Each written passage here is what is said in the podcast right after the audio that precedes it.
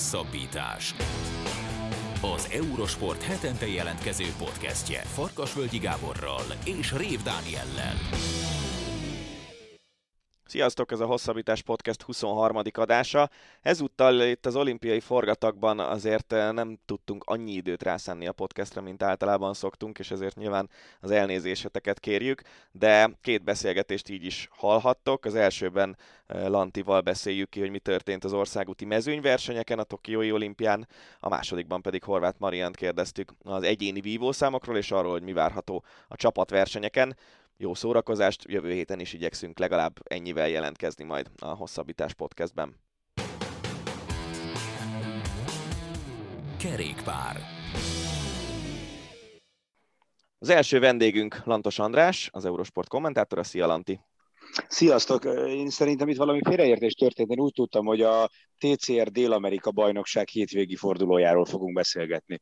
Erről De jó, legyen legyen kerékpár. Legyen. Tehát azért az olimpia mellett a fontos kérdésekről is beszélnünk kell. Ez nyilvánvaló, és a VTCR, meg a TCR, meg a GCR, VCR, az nyilván nagyon fontos. Nem beszélve a VLC-ről. Így van. Ó, hát arról aztán végkérdés. Azon Na, kedves jó, hallgatók kedvére, akik nem tudják, hogy ezek a három betűs szavak mit jelentenek, ezek mind olyan autóverseny sorozatok, amik a az igazán whitefülű réteg szurkolókat kötik le talán leginkább, illetve Lantinak a kedvenc sorozatai, de nem erről fogunk beszélgetni, hanem a két országbuti kerékpár versenyről. Vasárnap volt a férfiak versenye, ahol volt magyar résztvevő is Walter Attila személyében, és szerintem kezdjük is azzal, hogy vele mi történt, mert ez egy borzasztóan érdekes és nagyon furcsa történet. Össze tudnád foglalni, Lanti, egy néhány mondatban, hogy mi is történt a verseny második felében Walter Attival? Megpróbálom, bár szerintem, szerintem még senkinek nem teljesen tiszta, hogy maga, ami történt, az hogy történt. Amit láttunk, az ugye az volt, hogy nagyjából a táv kétharmadáig Ati ott volt a főmezőnyben az esélyesek csoportjával, helyezkedett szépen, általában, ahogy szokott, nem a legelején, hanem egy kicsit inkább a mezőny közepe második harmada felé, de úgy látszott, hogy, hogy olyan komoly gondjai nincsenek, aztán egyszer csak leszakadt a, a legnehezebb emelkedő környékén, és ezzel legyünk őszinték, hogy nagyon nagy probléma nem is lett volna, hiszen ő maga is elmondta, hogy nem ez volt élete eh, legjobb napja, brutálisan erős volt a mezőny, ha az embernek éppen nincs jó napja, akkor azért ebből a mezőnyből le lehet szakadni. Ami nagyon furcsa volt, hogy Atit úgy ismerjük, aki ilyenkor nem szokta bedobni a, a törül között, hanem tisztességgel megpróbál végigmenni az adott szakaszon, viszont Ati teljesen eltűnt a mezőny mögül, és hát valamennyire a tokiói szervezők próbáltak infókat küldeni arról, hogy hogy áll, és azt láttuk, hogy pillanat alatt ilyen 20 percnél is nagyobb lett a hátránya. Amit te, természetesen nem értettünk, szakasz végén pedig azt láttuk, hogy a seprűs autó, tehát a záró autó mögött érkezett meg egy csoporttal, úgyhogy ezzel zárult a közvetítés, és utána ő írta ki azt, hogy az emelkedő környékén, az emelkedő tetején egyébként, a nehéz emelkedő tetején egyszer csak megállították őket, de olyan szinten állították meg, hogy motorosok fölálltak eléjük, és közölték, hogy viszontlátásra nem lehet tovább menni, mert hogy, és itt jön a lényeg, ők látják, hogy úgyse fognak beérni limit időn belül, inkább szálljanak be ezekbe a buszokba, amik most itt vannak, és akkor őket szépen leviszik majd a, a, a célba. Na most erről szerintem majdnem mindenkinek ez a Hofi Géza vicc jut eszébe, tudjátok, a, amikor a, a kiárási tilalom kezdete előtt 10 perccel a le, rendőr lelő valakit, aki szalad haza az utcán, és kérdezi a másikot, te miért lőtted le, hát még volt hátra 10 perc, azt mondja, ah, tudom messze akik nem ért volna haza. Tehát, hogy, hogy hogy, hogy elképesztő volt ez, hogy hogyan jött maga ez a gondolat, hogy hogy úgyse fogtok beérni, inkább szálljatok be, mellesleg beértek volna, sőt így is beértek, mert hogy az történt, hogy Matiék közül páran megpróbáltak elsúnyogni a motorosok mellett, de utánuk mentek, és közöltek, hogy aha, no signor, itt nem lehet tovább menni, majd megpróbálták őket bepasszírozni a buszokba, de kiderült, hogy ennyi versenyző biciklivel nem fér fel, úgyhogy aztán a szervező elővette a, a, a leg, legokosabb lényét, és között, hogy ő, fiúk, jó, akkor inkább tekerjetek be. Na most ez Ati elmesélése szerint körülbelül egy olyan 13 percig tartott, amíg ők ott tanakodtak, ezek után bejöttek, és legjobb információim szerint még így is limit időn belül érkeztek meg. Szóval én nem tudom, hogy a, a japánok milyen abakusszal számolták ezt ki, hogy ők nem fognak beérni, de még így is bejöttek. Természetesen nem értékeltek lettek, hiszen ugye a zárókocsi mögött érkeztek meg, de, de hát utólag az ember ezt így nem teljesen érti, hogy, hogy és itt, itt jön ki szerintem az, hogy Japánban nem rendeznek kerékpárversenyeket. Tehát ez egy nagyon speciális műfaj, a japánokról tudjuk, hogy precízek, tudjuk, hogy ha egyszer egy japánnak azt mondod, hogy ezt csináld, akkor ő azt fogja csinálni jó eséllyel, mert nagyon sok japán ember alapvetően szabálykövető, viszont, viszont hiányzik a tapasztalat a, a szervezésben, és szerintem ez kijött mind a két versenyen. Ez nemzetközi tekintetben hogy néz ki egy ilyen szituáció? Tehát akik Ezt lemaradnak, akik, akik mondjuk limitidőn kívül érnek célba, honnan, tehát van ilyen, ez, ez elképzelhető bármilyen Európán belül megrendezett versenyen, hogy, hogy oda megy valaki, és azt mondja, hogy figyelj, én látom, hogy limitidőn belül nem fogod ezt teljesíteni, gyere összeszedlek, tehát ez elképzelhetetlen? Hogy, hogy, hogy zajlik ez? Teljesen teljesen elképzelhetetlen. A nagy három heteseken is, túron, Giron is előfordul, hogy emberek limit időn belül jönnek meg, limit időn kívül jönnek meg, rossz napjuk volt, elestek, nehéz nekik a szakasz, ugye a sprinterek szoktak küzdeni általában a, a limit idővel, aki most nézte a túrt, ugye Kevendissel kapcsolatban mindenki azért izgult, hogy csak jusson el a Sánzelizéig, nehogy valahol kicsúszson a limit időből, mert akkor hiába van jó formában, mm, akkor nem indulhat ugye az utolsó szakaszon, mert ott neki véget ért a verseny.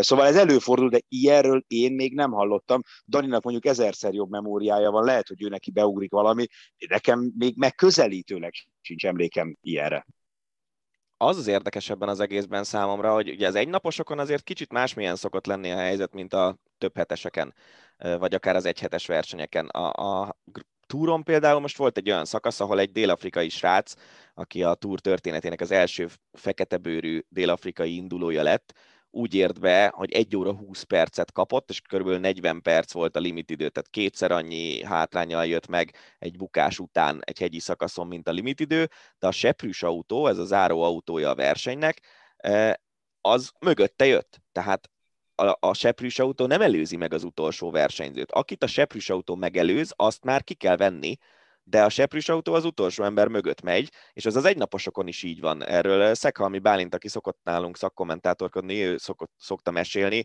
hogy amikor ő a flandriai körversenyen, meg a Paris Rubén indult 2011-ben, akkor voltak olyan versenyzők, akik annyira meg akarták tisztelni a versenyt, hogy ők végigmennek, végigmennek, a többiek meg könyörögtek nekik a seprűs autóból, hogy üljél már be, mert egy órával lassabbak vagyunk miattad.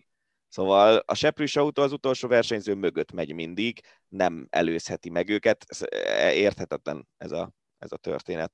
De kanyarodjunk rá azért a versenynek a, az elejére, mert hogy borzasztó érdekes olimpia történeti szempontból az, hogy az ekvadori Richard Carapaz nyerte meg a versenyt. Ekvadornak eddig az olimpiák történetében egy darab aranyérme volt, egy gyalogló egyébként nyert egy ezüstérmet is tehát mind a két ekvadori éremezé a gyaloglóé volt, most pedig Carapaz egy olyan mezőnyverseny nyert meg, aminél erősebb mezőny olimpián, én nem tudom, hogy volt-e valaha.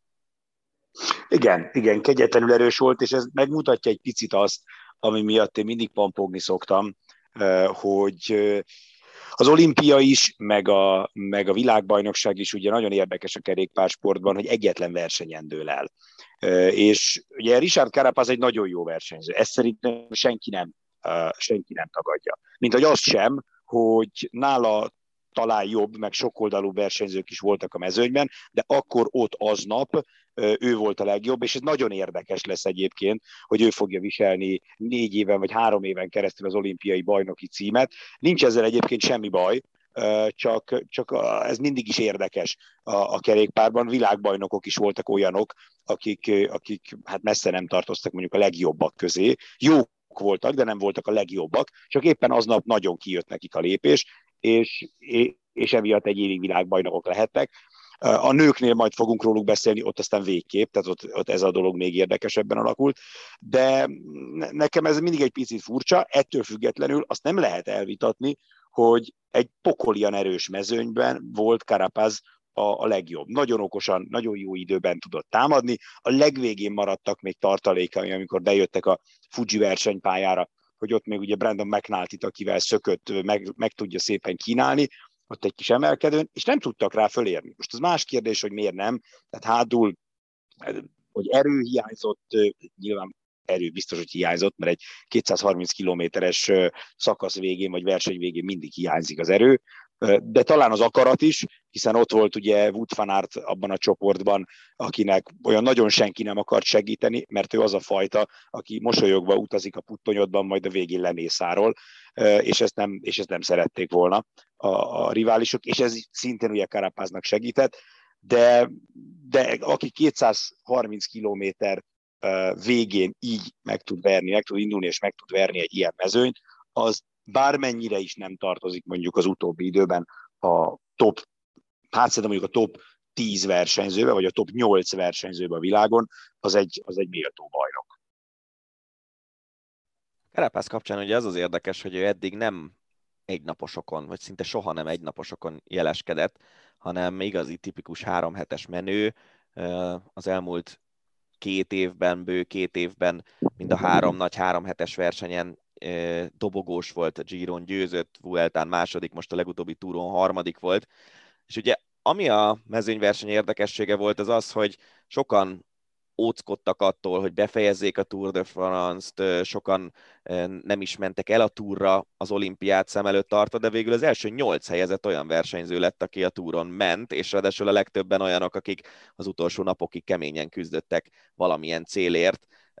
Mi lehet ennek az oka szerinted, hogy mindenki féltette a túrozókat attól, hogy későn érnek át Tokióba, és fáradtak lesznek, de mégis ők mentek jól? Nekem Walter Tibi egyik mondata jut eszembe még a Giros közvetítés alatt.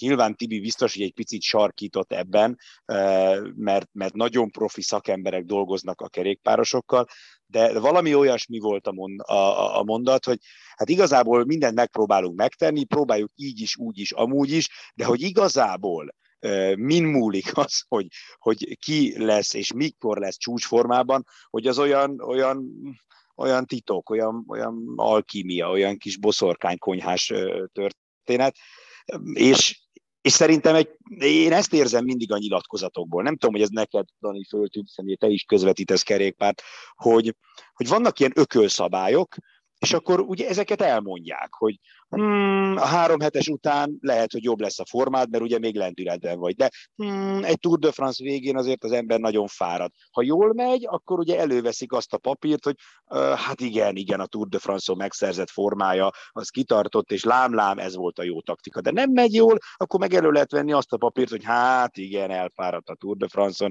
és már egy kicsit fásult volt a frissessége, stb. Tehát, hogy néha egy picit az az érzésem, hogy megvannak ezek az ökölszabályok, de hogy aztán aztán közülük melyik papír fog végül előkerülni, azt, azt, azt lehet, hogy, hogy még a legnagyobbak sem tudják. Hát ugye a nőknél is pont ez volt, hogy a nagy sztárok egyik fele nem indult el a női Giron előtte, ami a legnagyobb három hetes versenyük, mert, mert készülni akartak az olimpiára, másik fele meg pont azt mondta, hogy ugyan már, hát az a legjobb felkészülés az olimpiára, ha előtte versenyen veszünk részt. És mind a kettő nagy sztár, és egyébként mentek ilyenek is, meg olyanok is jól a, a női versenyben is, szóval ez egy ilyen, nekem egy kicsit ez ilyen alkímia. A kerékpárban, Lanti, meg Dani, neked is címzem ezt a kérdést, mekkora rangja van az olimpiának? Tehát ez is egy olyan sport, mint mondjuk a golf, amelyben azért inkább a, a többi nemzetközi tornát részesítik előnyben az indulók, vagy az olimpiának kifejezetten nagy rangja van a kerékpárosok körében. Mert a VB-ről meséltetek már, tudjuk, hogy az, az kiemelkedő. Az olimpiában mi a helyzet? Mondd te, Dani, a te hangod mélyebb. Szerintem egyrészt, ha szigorúan, ugye nagyon sokféle típusú kerékpáros van, van, aki hegyen jó, van, aki sprintben jó, nem véletlen, hogy a világbajnokság pályáit, meg az olimpiai pályákat is azért igyekeznek variálni, nagyon jó esély van rá, hogy három év múlva a Párizsi olimpián egy nagyjából sík pálya lesz, még az is elképzelhető egyébként, hogy a Sanzelizére viszik a befutót úgy, mint a túr utolsó szakaszán szokták, de erről még ugye nincs fix info. Ez a pálya, ez a hegyi menőknek kedvezett, úgyhogy nagyon-nagyon erős mezőny jött össze, és szerintem egy kerékpárversenynek, legyen az bármilyen verseny, nem annyira a neve, meg a mondjuk a, az UCI világranglista pont struktúrájában betöltött helye adja meg a rangját, hanem az, hogy milyen mezőny van. Úgyhogy szerintem ez az olimpiai bajnoki cím, meg Fanárt és Pogácsár esetében az érem, ez sokat ér, sportszakmailag mindenképpen. A, az, hogy most hova rangsoroljuk, hogy egy flandriai körverseny, egy Paris-Roubaix, amiket ugye minden évben megrendeznek, amikor épp nincs Covid, azok előrébb vannak-e az egynapos versenyek közül a rangsorban, hogy az egynaposokat hova soroljuk a három hetesekkel szemben a rangsorban, szerintem ez, ez inkább ízlés kérdés, mint amit így szigorúan szakmailag meg lehet mondani. Igen, én is azt gondolom, hogy ez nagyjából így néz ki. Kicsit olyan, mint amikor árulod a házadat, és ugye te, te adsz neki egy értéket, vagy kitalálsz egy értéket, de végül az értéke az, amennyiért megveszik. És picit ez is így van, hogy, hogy minden versenynek akkora értéke van, amekkorát az adott versenyző tulajdonít neki. Tehát biztos, hogy voltak olyan kerékpárosok, akik nem, nem mentek jól a tavaszi egynaposokon, egyébként egynapos hegyi menők, és, és úgy voltak vele, hogy nekik az olimpia az az év legfontosabb versenye volt. Ha például abból a szempontból nézzük, hogy mondjuk a nemzetközi sajtóban mennyi cikk volt, akkor abból viszont látszik, hogy, hogy nem annyira fontos az olimpia, mert míg mondjuk egy Flandria erő, előtt heteken keresztül, vagy még egy héten, másfél héten keresztül nyilván növekvő módon ilyen napi három, négy, öt, aztán a vége fele már talán nyolc, tíz cikk is megjelenik, addig itt mondjuk összesen a legnagyobb kerékpáros portálon mondjuk összesen lehetett olvasni 6-7 az olimpiával foglalkozó maximum 10 cikket. Tehát azért ez mutatja, hogy az a fajta őrület, ami egy Flandria vagy egy Tour de France előtt van, az nem volt meg az olimpia előtt, de hát azért az a, az, az aranyszínű bukó, vagy aranyszínű betekerő, vagy kis sáv, amit a mezet karjára most ugye három évig föltehetsz, az azért sokaknak vonzó, úgyhogy voltak a mezőnyben szerintem olyanok, akiknek ez volt a főversenye, de összességében, összességében nem ez a, a, a tehát nem lehet úgy beszélni róla, mint mondjuk a klasszik olimpiai sportágakról, ahol négy éven keresztül mindenki sóvárok, hogy jöjjön már az olimpia. Egyébként szerintem a golf az jó példa ebből a szempontból, hogy, hogy ott a major tornák fontosak, de azért, ahogy majd telik el az idő, egyre fontosabb lesz a golfozóknak szerintem az olimpiai cím Abszolút is. igaz. Mert nyilván az, az első, tehát Rióba ugye sokan vírus félelemből sem mentek el a golfozók közül, de, de szerintem ahogy, ahogy egyre több elit golfozó mondja azt, hogy igen, nekem fontos az olimpia, annál fontosabb lesz. Így van, így van, és látva most is az olimpiai golftorna mezőnyét, egy borzasztóan erős mező mind a férfiaknál, mind a, mind a hölgyeknél, ez abszolút tetten érhető. Átérjünk a lányokra, női kerékpára? Mert hát, hogyha férfi kerékpárversenyre azt mondjuk, hogy kurtán furcsán ért véget, akkor ez maximálisan igaz a női tornára. Ott valami elképesztő dolgok történtek. Teljes mértékben, és ebben is benne volt a szervező, erőteljesen, vagy a szervező csapat. Ugye azt kell tudni, hogy a, az olimpiai versenyen nincsen rádió. Alapesetben fontosabb kerékpárversenyeken a sportigazgatók, akik a kocsiban ülnek és a mezőny mögött jönnek, ők tudnak rádión beszélgetni a versenyzőkkel, és fel tudják hívni a figyelmüket problémákra, veszélyekre, a taktikát nyilván alapszinten, de a taktikát lehet megbeszélni így a rádión, és például, mint most kiderült, egy nagyon fontos dolog, hogy a rádión folyamatosan tudnak szólni a versenyzőnek, hogy hányan vannak még elől, kikre kell figyelni, mennyi a különbség, növeld a tempót, mert nem közelítünk hozzájuk, jó a tempó, mert, mert fogy, esetleg lassítsunk, mert túl hamar fogjuk utolérni őket. És hát ugye a lányoknál azt láttuk, ugyanaz volt egyébként a szitu, mint a fiúknál, hogy nagy meleg, gatyarohasztó páratartalom, úgyhogy az elején a mezőny nagyon, nagyon lazára vette, próbáltak egy picit tartalékolni, ugye a fiúknál 20, a, a lányoknál pedig több mint 10 percre elengedték a, a szökevény csoportot. Itt a különbség annak is betudható, hogy a fiúk versenye 230 a lányoké meg 137 kilométer volt, tehát ez a 10 perc, ez, ez, ez nagyon sok, ezt azért látni kell. Majd aztán ugye utána jöttek az esélyesek, és elkezdték üldözni a, a szökevényeket, viszont mint utóbb kiderült, egy valaki, ahogy így érték utol a versenyzőket, egyel elszámolták a, a dolgot, és valószínűleg nem tudták nem csak azt, hogy, hogy mennyi az előnye az előlévőnek, hanem, mint utóbb kiderült, azt se tudták, hogy valaki még, még van elől, egy Kissenhofer nevű osztrák lány, aki megdöbbentő figura, 30 éves, a, a lánynak 2017 óta nem volt csapata, nagy versenyen nem indult el, tehát egyáltalán nem, nem voltak nagy versenyei. Osztrák időfutambajnok általában elindult az osztrák bajnokságon, meg egy-egy versenyen, és egyébként, egyébként élte a, az életét. Na és ő elől maradt, és mint kiderült utóbb, a mezőny nem tudta, hogy ő ott van. Nagyjából a vége fel, az utolsó négy és fél kilométeren utolértek még két lányt, aki a napszökéséből elől maradt, és ezzel azt gondolták az esélyesek, hogy akkor, akkor megvan mindenki, innentől kezdve az aranyéremért megyünk, és nem tudták, hogy több mint két perccel előttük teker még ez az osztrák lány, aki szépen csöndben megjött, megnyerte az olimpiát, tényleg óriási dráma, a levegőt alig kapott az örömtől, a fáradtságtól, az okogástól, majd két perc múlva megérkezett Annemiek van Vleuten, aki az egyik legnagyobb sztárja a női mezőnynek, aki az első olimpiai érmére hajtott, és hát gyanús volt, hogy nagyon emelte a kezét, nagyon ünnepelt a végén az edzőjével, és ami furcsa volt, hogy az edzője is úgy ölelte őt a végén, mintha ő is azt gondolná, hogy ez aranyérem. Ez, ez, ez még mindig megfejtetetlen számomra, hogy hogyan lehet mert az oké, okay, hogy ugye elmondták, meg mi is beszéltünk róla, hogy nem nagyon lehetett látni táblás embereket, mert amikor nincs rádió, meg amikor van, akkor is azt szokták csinálni, hogy motoron visznek táblákat, arra krétával fölírják, hogy, hogy a X számú ember van elő, ennyi a különbség, és ezt megmutatják a mezőnynek is, meg a szökevényeknek is, hogy mi a szitu.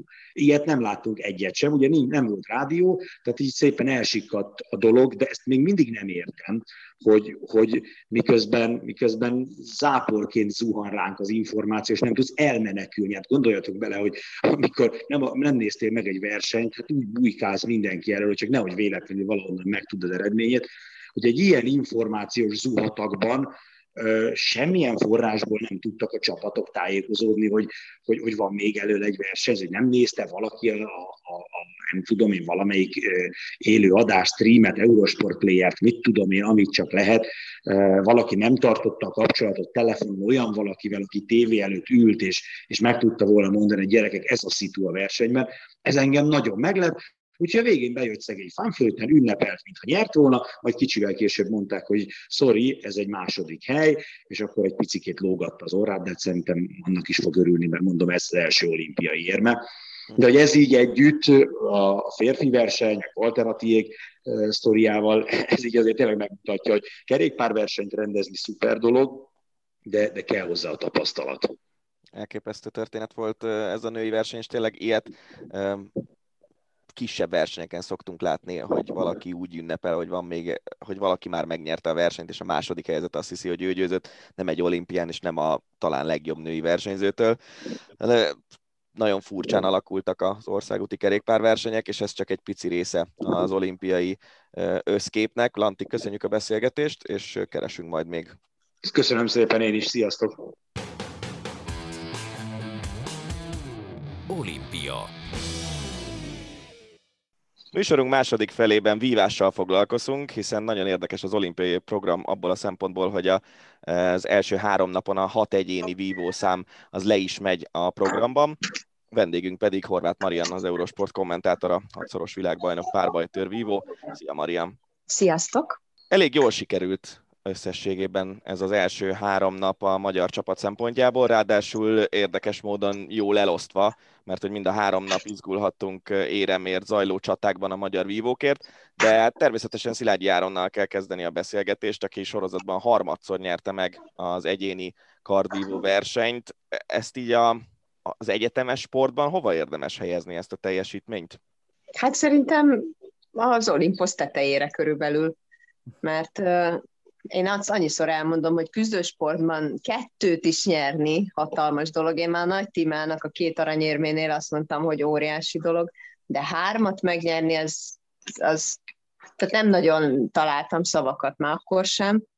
Ugyanaz Valentina Vedzáli megcsinálta már a, a nőknél, nyilván ott egy olaszról volt szó, ahol, aminek azért nem volt akkor a hírverése, de ugyanakkor a teljesítmény, tehát kétszer sikerült összesen a, vilá- a vívás történetében, pedig kezdetektől ott van az olimpia műsorán. Te számítottál arra, vagy egyáltalán miután most elmondtad, hogy mennyire nehéz, mert mekkora sporttörténeti cselekedet ez Árontól, de te számítottál arra, hogy megvédi az olimpiai bajnoki címét? Benne volt? Nem, nem. Benne volt, hogy ne lett volna benne persze. De én nem számítottam rá azért, mert hogy ilyen nagyon nagy teljesítmény. Tehát amikor valaki egy olyan dolog előtt áll, amit, amit még vagy soha nem csináltak, vagy nagyon kevésszer csináltak előtt, akkor ugye annak kicsi a valószínűsége. És én egy ilyen nagyon reál beállítottságú ember vagyok, és mindig azt mérlegelem, hogy mennyi a valószínűsége.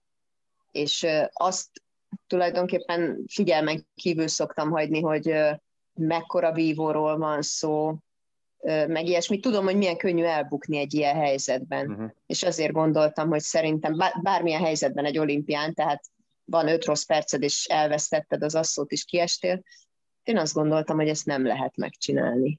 És látva a, az első mérkőzéseket, mennyire, vagy mikor változott meg a véleményed? Mert én azok alapján, amiket mi beszéltünk, akár itt uh, rádióműsorban, vagy podcastben, vagy személyesen veled, én nekem volt egy olyan érzésem az első két asszója után, hogy őt ma nem veri meg senki, és aztán végül is ugye egy ember került közel ehhez, de a többiek még közel sem kerültek hozzá, mert hogy láttam azt, amit te szoktál mesélni, hogy, hogy fölötte van a mezőnynek.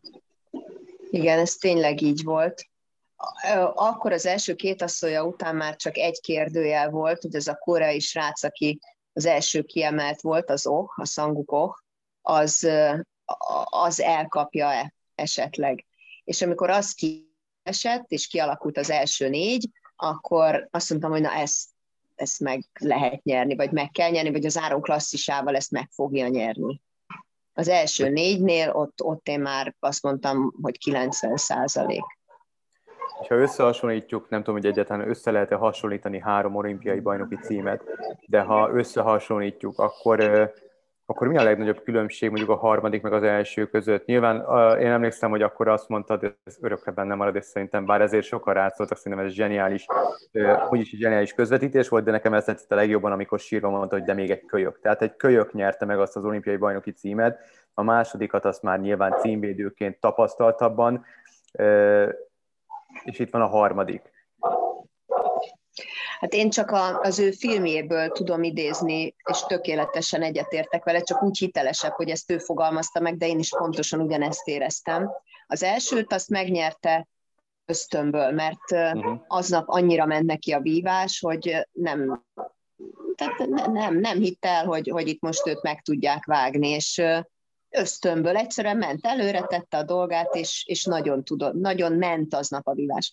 A másodikra azt mondta, hogy tudatosan nyerte meg, és ott, hogyha megnézzük az asszonyt, ott szenvedett is azért eléggé, tehát reklamált is, meg látszott, hogy ott nagyon oda kell koncentrálnia. Nem az a művészet volt, mint az elsőnél, hogy rajzolok a pengémmel, az ott, ott, ott oda kellett figyelnie, és, és, és a profinak kellett megnyernie az olimpiát. Most pedig valahogy a, a, ő azt mondta, hogy akkor tudom megnyerni, hogyha elengedem a vívást, ezt mondta a filmbe, ezt nem tudom értelmezni, én ezt nem tudom, hogy mit jelent, uh-huh. de az biztos, hogy most az látszott rajta, hogy jól is megy neki, de most már van neki egy olyan renoméja, hogy ez minden asszóban neki is egy plusz önbizalmat jelentett, mondjuk plusz két tust, meg az ellenfélnek is mínusz önbizalmat, mondjuk mínusz két tust de látszott rajta, hogy egy olyan sportoló, aki, aki megy a célja felé, és például azt hiszem az első vagy a második asszója után nyilatkozta, hogy azért jöttem ide, hogy öt asszót megnyerjek. És ez, ez tökéletes. A, a vérprofi. Öt asszót jöttem nyerni. Egy kipipálva, kettő kipipálva, és így szépen megyek végig. Az elődöntőben a grúz srác volt az, aki nagyon megszorongatta Áront. Ott mit éreztél különbséget úgymond a, a többi asszóhoz képest, amiket ugye ilyen 6 meg 7 pontokat kapva nyert meg. A grúz valahogy kellemetlenebb ellenfél volt, vagy neki is nagy napja volt, és mit gondoltál a végén, amikor 13-13 után két eléggé vitatott zsűri döntéssel nyerte meg Áron a, azt az elődöntőt, amit legalábbis a grúz edző, meg a grúz vívó nagyon-nagyon vitatott. Hát ez egy dolog, hogy mit vitatnak, ez egy másik dolog, hogy mi az, ami valóban vitatható. Szerintem, amennyit én látok a kardvívásból, szerintem nem volt éppen vitatható. Azt gondolom, hogy a grúz azért, azért szorongatta meg szerintem, de hát itt most ez megint csak okoskodás egy kívülállótól, mert annyira közel került ott már a győzelemhez, és ahhoz, hogy a, az aranyéremért vívjon, hogy van egy olyan érzésem, hogy ott egy picit elment a koncentrációja. Egyrészt, másrészt pedig ez a grúz, ez egy olyan srác, akinek ugye ott nem volt veszíteni valójában, tehát megverte a világranglista vezetőt, ezt a koreait, akitől sok mindenki féltette az áront, és onnantól neki nincs veszíteni valója, mindent megmerhetett kockáztatni, kellemetlen is a stílus, tehát nem egy ilyen szép, rajzolós, vívós stílus, az Áron nem is szereti az ilyeneket, akik ilyen hülye módon vívnak, és szerintem ez, ez, ez a sok minden úgy együtt tette szorossá. Ugye a másik két magyarról is feltétlenül szót kell ejtenünk. Becsi Tamás kiesése talán nem annyira meglepő, lehet, hogy a, a rögtöni kiesése igen, viszont Szatmári András kiesése azért mindenféleképpen fájó, hogy ennyire korán sikerült búcsúznia. Ott mi lehetett a probléma? Hát az olimpia, az, hogy, az, hogy ezt úgy hívják, hogy olimpia. Uh-huh. Ő annyira ő, fásultnak tűnt ott, olyan, olyan lemerevedetnek, nem volt benne az a tűz, az a kreativitás, én nagyon hasonlónak éreztem a Márton Pankának a 96-os, 2016-os Riói vívásához, hogy, hogy nem, nem, nem érez, nem tudta, hogy mi az, hogy olimpia, és hogy ez milyen teher, vagy, vagy milyen tét még, hogy ezt ő hogyan kezelje. Én ezt gondolom. Uh-huh. Megbénította a teher ezek szerint? Szerintem igen. Pankát, meg most Andrist? Igen, és ez, igen, igen, szerintem igen. Szerinted ezt a csapatversenyre le tudják vetkőzni? Tehát le. ott már nyilván összeállnak, és esetleg még Szilágy Áron is, nem mint hogyha előtte... Egy csapatverseny az más. Nekik. Aha. Az miben más? Tehát ott, ott azért nyilván összetartanak, eddig is összetartottad, ott, ott mondjuk Áronnak egy, egy, egy-két mondata, egy-két szava átlendítheti őket mondjuk egy ilyen nehéz szituáción?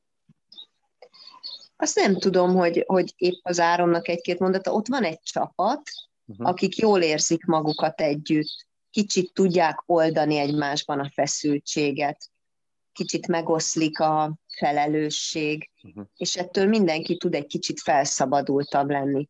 És hogyha látják valakin, hogy, hogy vagy, vagy érzik, mert nagyon összeszokott csapatról van szó, hogy egy kicsit jobban izgul, akkor ezt nem, nem csak az edződ van ott, aki ezt fel tudja oldani, hanem a társaid, akikkel ugye egy mindenkiért, mindenki egyért, ugyanazért harcolsz. És úgy könnyebb, hogyha vannak melletted.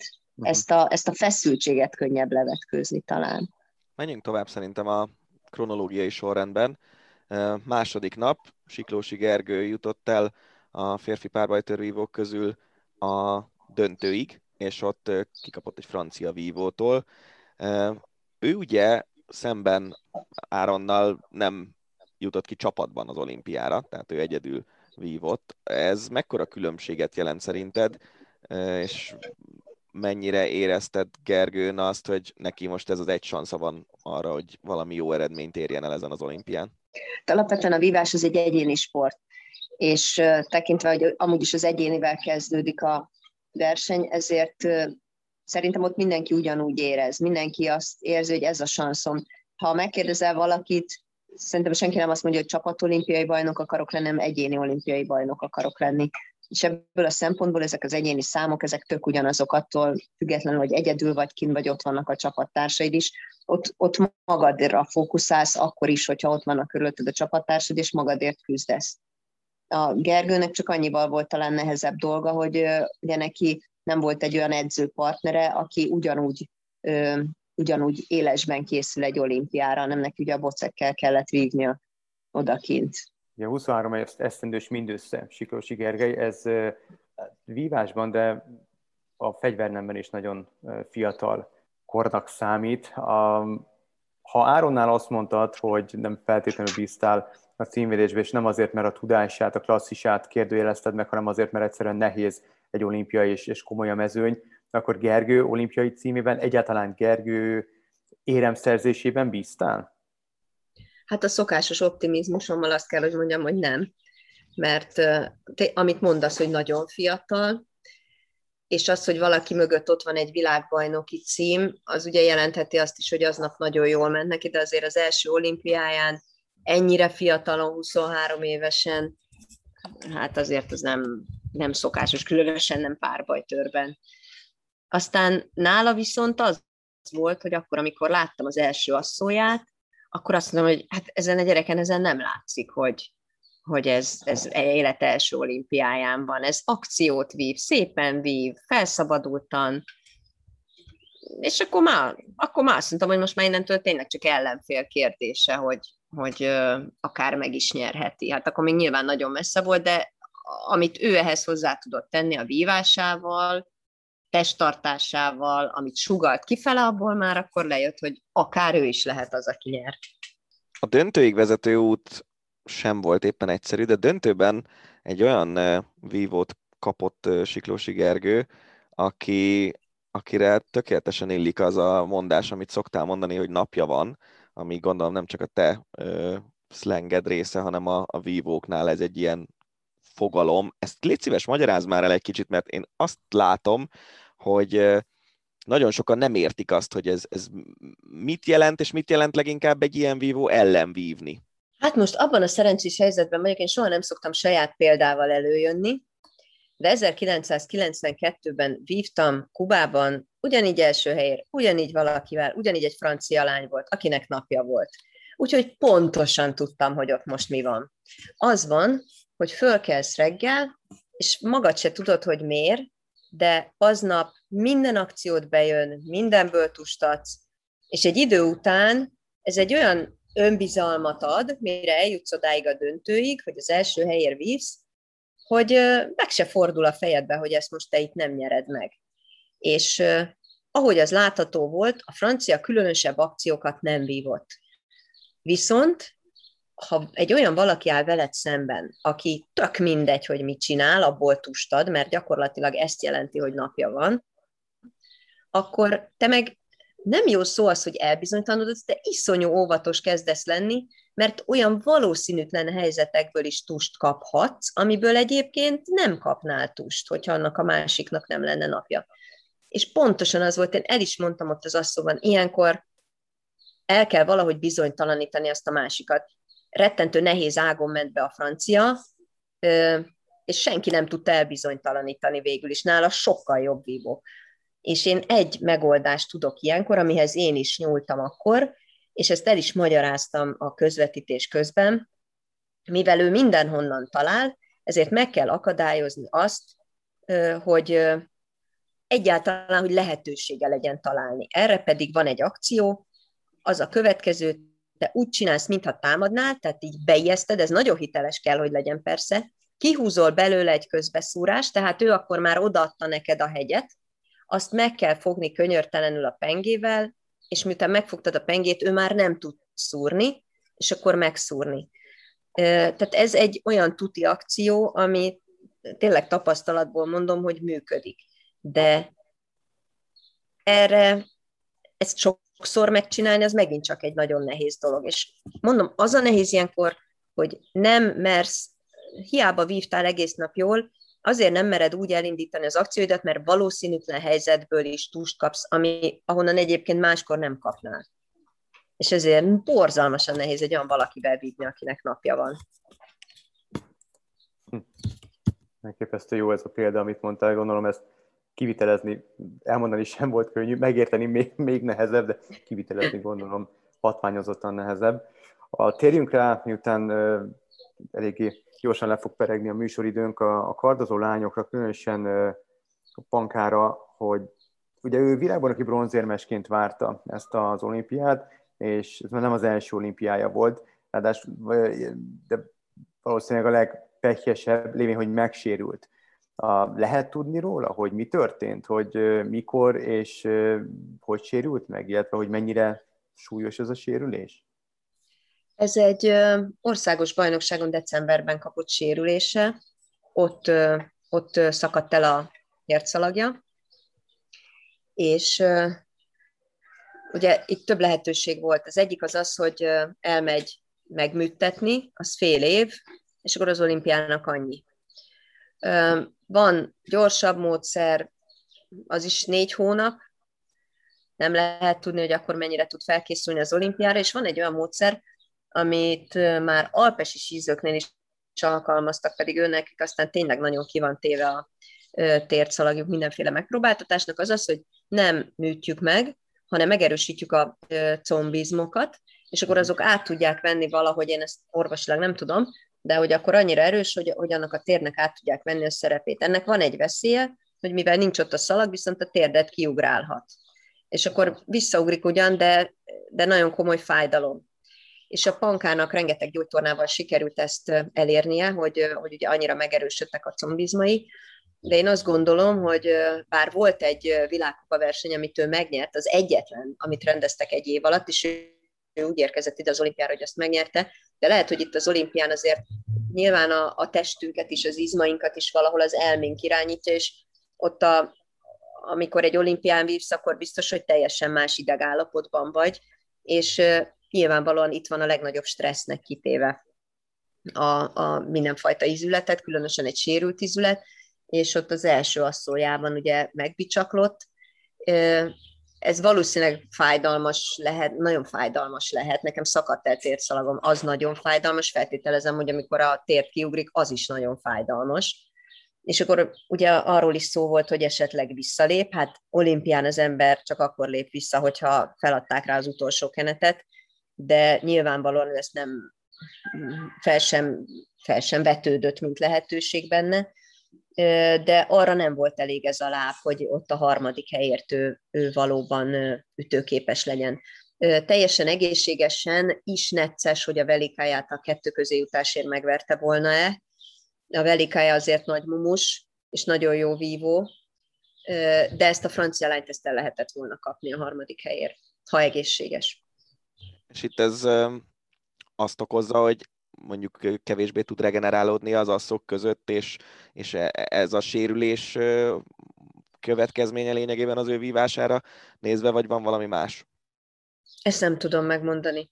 Az biztos, hogy az embernek ilyenkor nem tud száz százalékban az agya ott lenni az asszón, mert arra is figyel, hogy meg az is a fejében jár, hogy, hogy nehogy valami olyan legyen, ami miatt esetleg nem tudom folytatni a jelenlegi asszómat. Tehát ez is benne van ez, ez anatómiailag, meg orvosilag, ezt nem tudom megmondani, hogy ennek milyen következményei lehetnek. Térjünk rá akkor a csapatversenyekre, mert hogy e, ezek még várnak ránk, és ugye három magyar csapat is ott van az olimpián. Tudom, hogy amikor beszélgettünk még, nem tudom, hónapokkal ezelőtt, vagy másfél hónappal ezelőtt arról, hogy mi várható, akkor mondtad, hogy vívásban nem lehet jósolni, de azért azt is hozzátetted, hogy a csapatok azok kiszámíthatóbbak, úgyhogy ezért próbálj meg légy szíves valamit féle jóslásba bebocsátkozni, hogy a három magyar csapat hova juthat ezen az olimpián? Hát kezdem a női törrel, mert talán az a legegyszerűbb. Megint azt mondom, hogy a szokásos pessimizmusom, de az olaszokkal kezdenek. Szerintem a világ legerősebb csapata az oroszok mellett. Én nem látok sok esélyt a női törözőknél. Tehát én azt gondolom, hogy ott az 5-8. hely valamelyikéért, hogyha tudnak küzdeni, az tök jó. Illetve hát azért fognak küzdeni, én azt gondolom. Ha nem, akkor, akkor nyilván annak nagyon-nagyon lehet örülni. A férfi kardozóknál a alapelvárás a négy bejutás, aztán onnan megint csak sok minden történhet. Ez a karcsapat, ez egy Szilágyi Áronnal, háromszoros olimpiai bajnokként, egy Szatmári Andrással világbajnokként nem lehet azt mondani, hogy akár az aranyra is ne lenne esélyes. De ott is sok minden, egytől négyig bármi elképzelhető.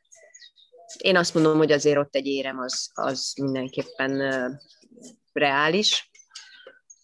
A női kardozóknál ott is sok minden lehet, csak ott nem egytől négyig, vagy egytől háromig, mint a férfi kardozóknál, hanem ott én inkább azt mondanám, hogy háromtól nyolcig. Tehát nyugodtan elképzelhető az is, hogy nem fognak a négy közé kerülni, de az is elképzelhető, hogy érmet fognak nyerni. Ez egy olyan csapat, amelyik nagyon, tehát nagy klasszisokból áll, ugye most függetlenül az itteni eredménytől, hogy nem volt érem, de akkor is klasszisok, van egy puszta Eliza, aki nem fél senkitől. Most a pankának a sérülése nem tudom, hogy ezt hogy fogja befolyásolni, és van egy stabil katona Renáta mellettük. Háromtól hatig, vagy háromtól ötig. Na hát Azt jó, ö, hogy is mondjam, lakmuszpapír lesz, vagy nem, ez nem jó kifejezés. Ki fog derülni, hogy Horváth Maria mennyire jó jós, inkább így fogalmazok, mert elég konkrét számokat mondtál, és vissza lehet majd ezt keresni, ezt az adást. Marian, köszönjük szépen a, azt, hogy a rendelkezésünkre álltál, és további jó munkát kívánunk a közvetítésekhez. Köszönöm. Ez volt a Hosszabbítás, az Eurosport podcastje. A műsor témáiról bővebben is olvashattok honlapunkon az eurosport.hu.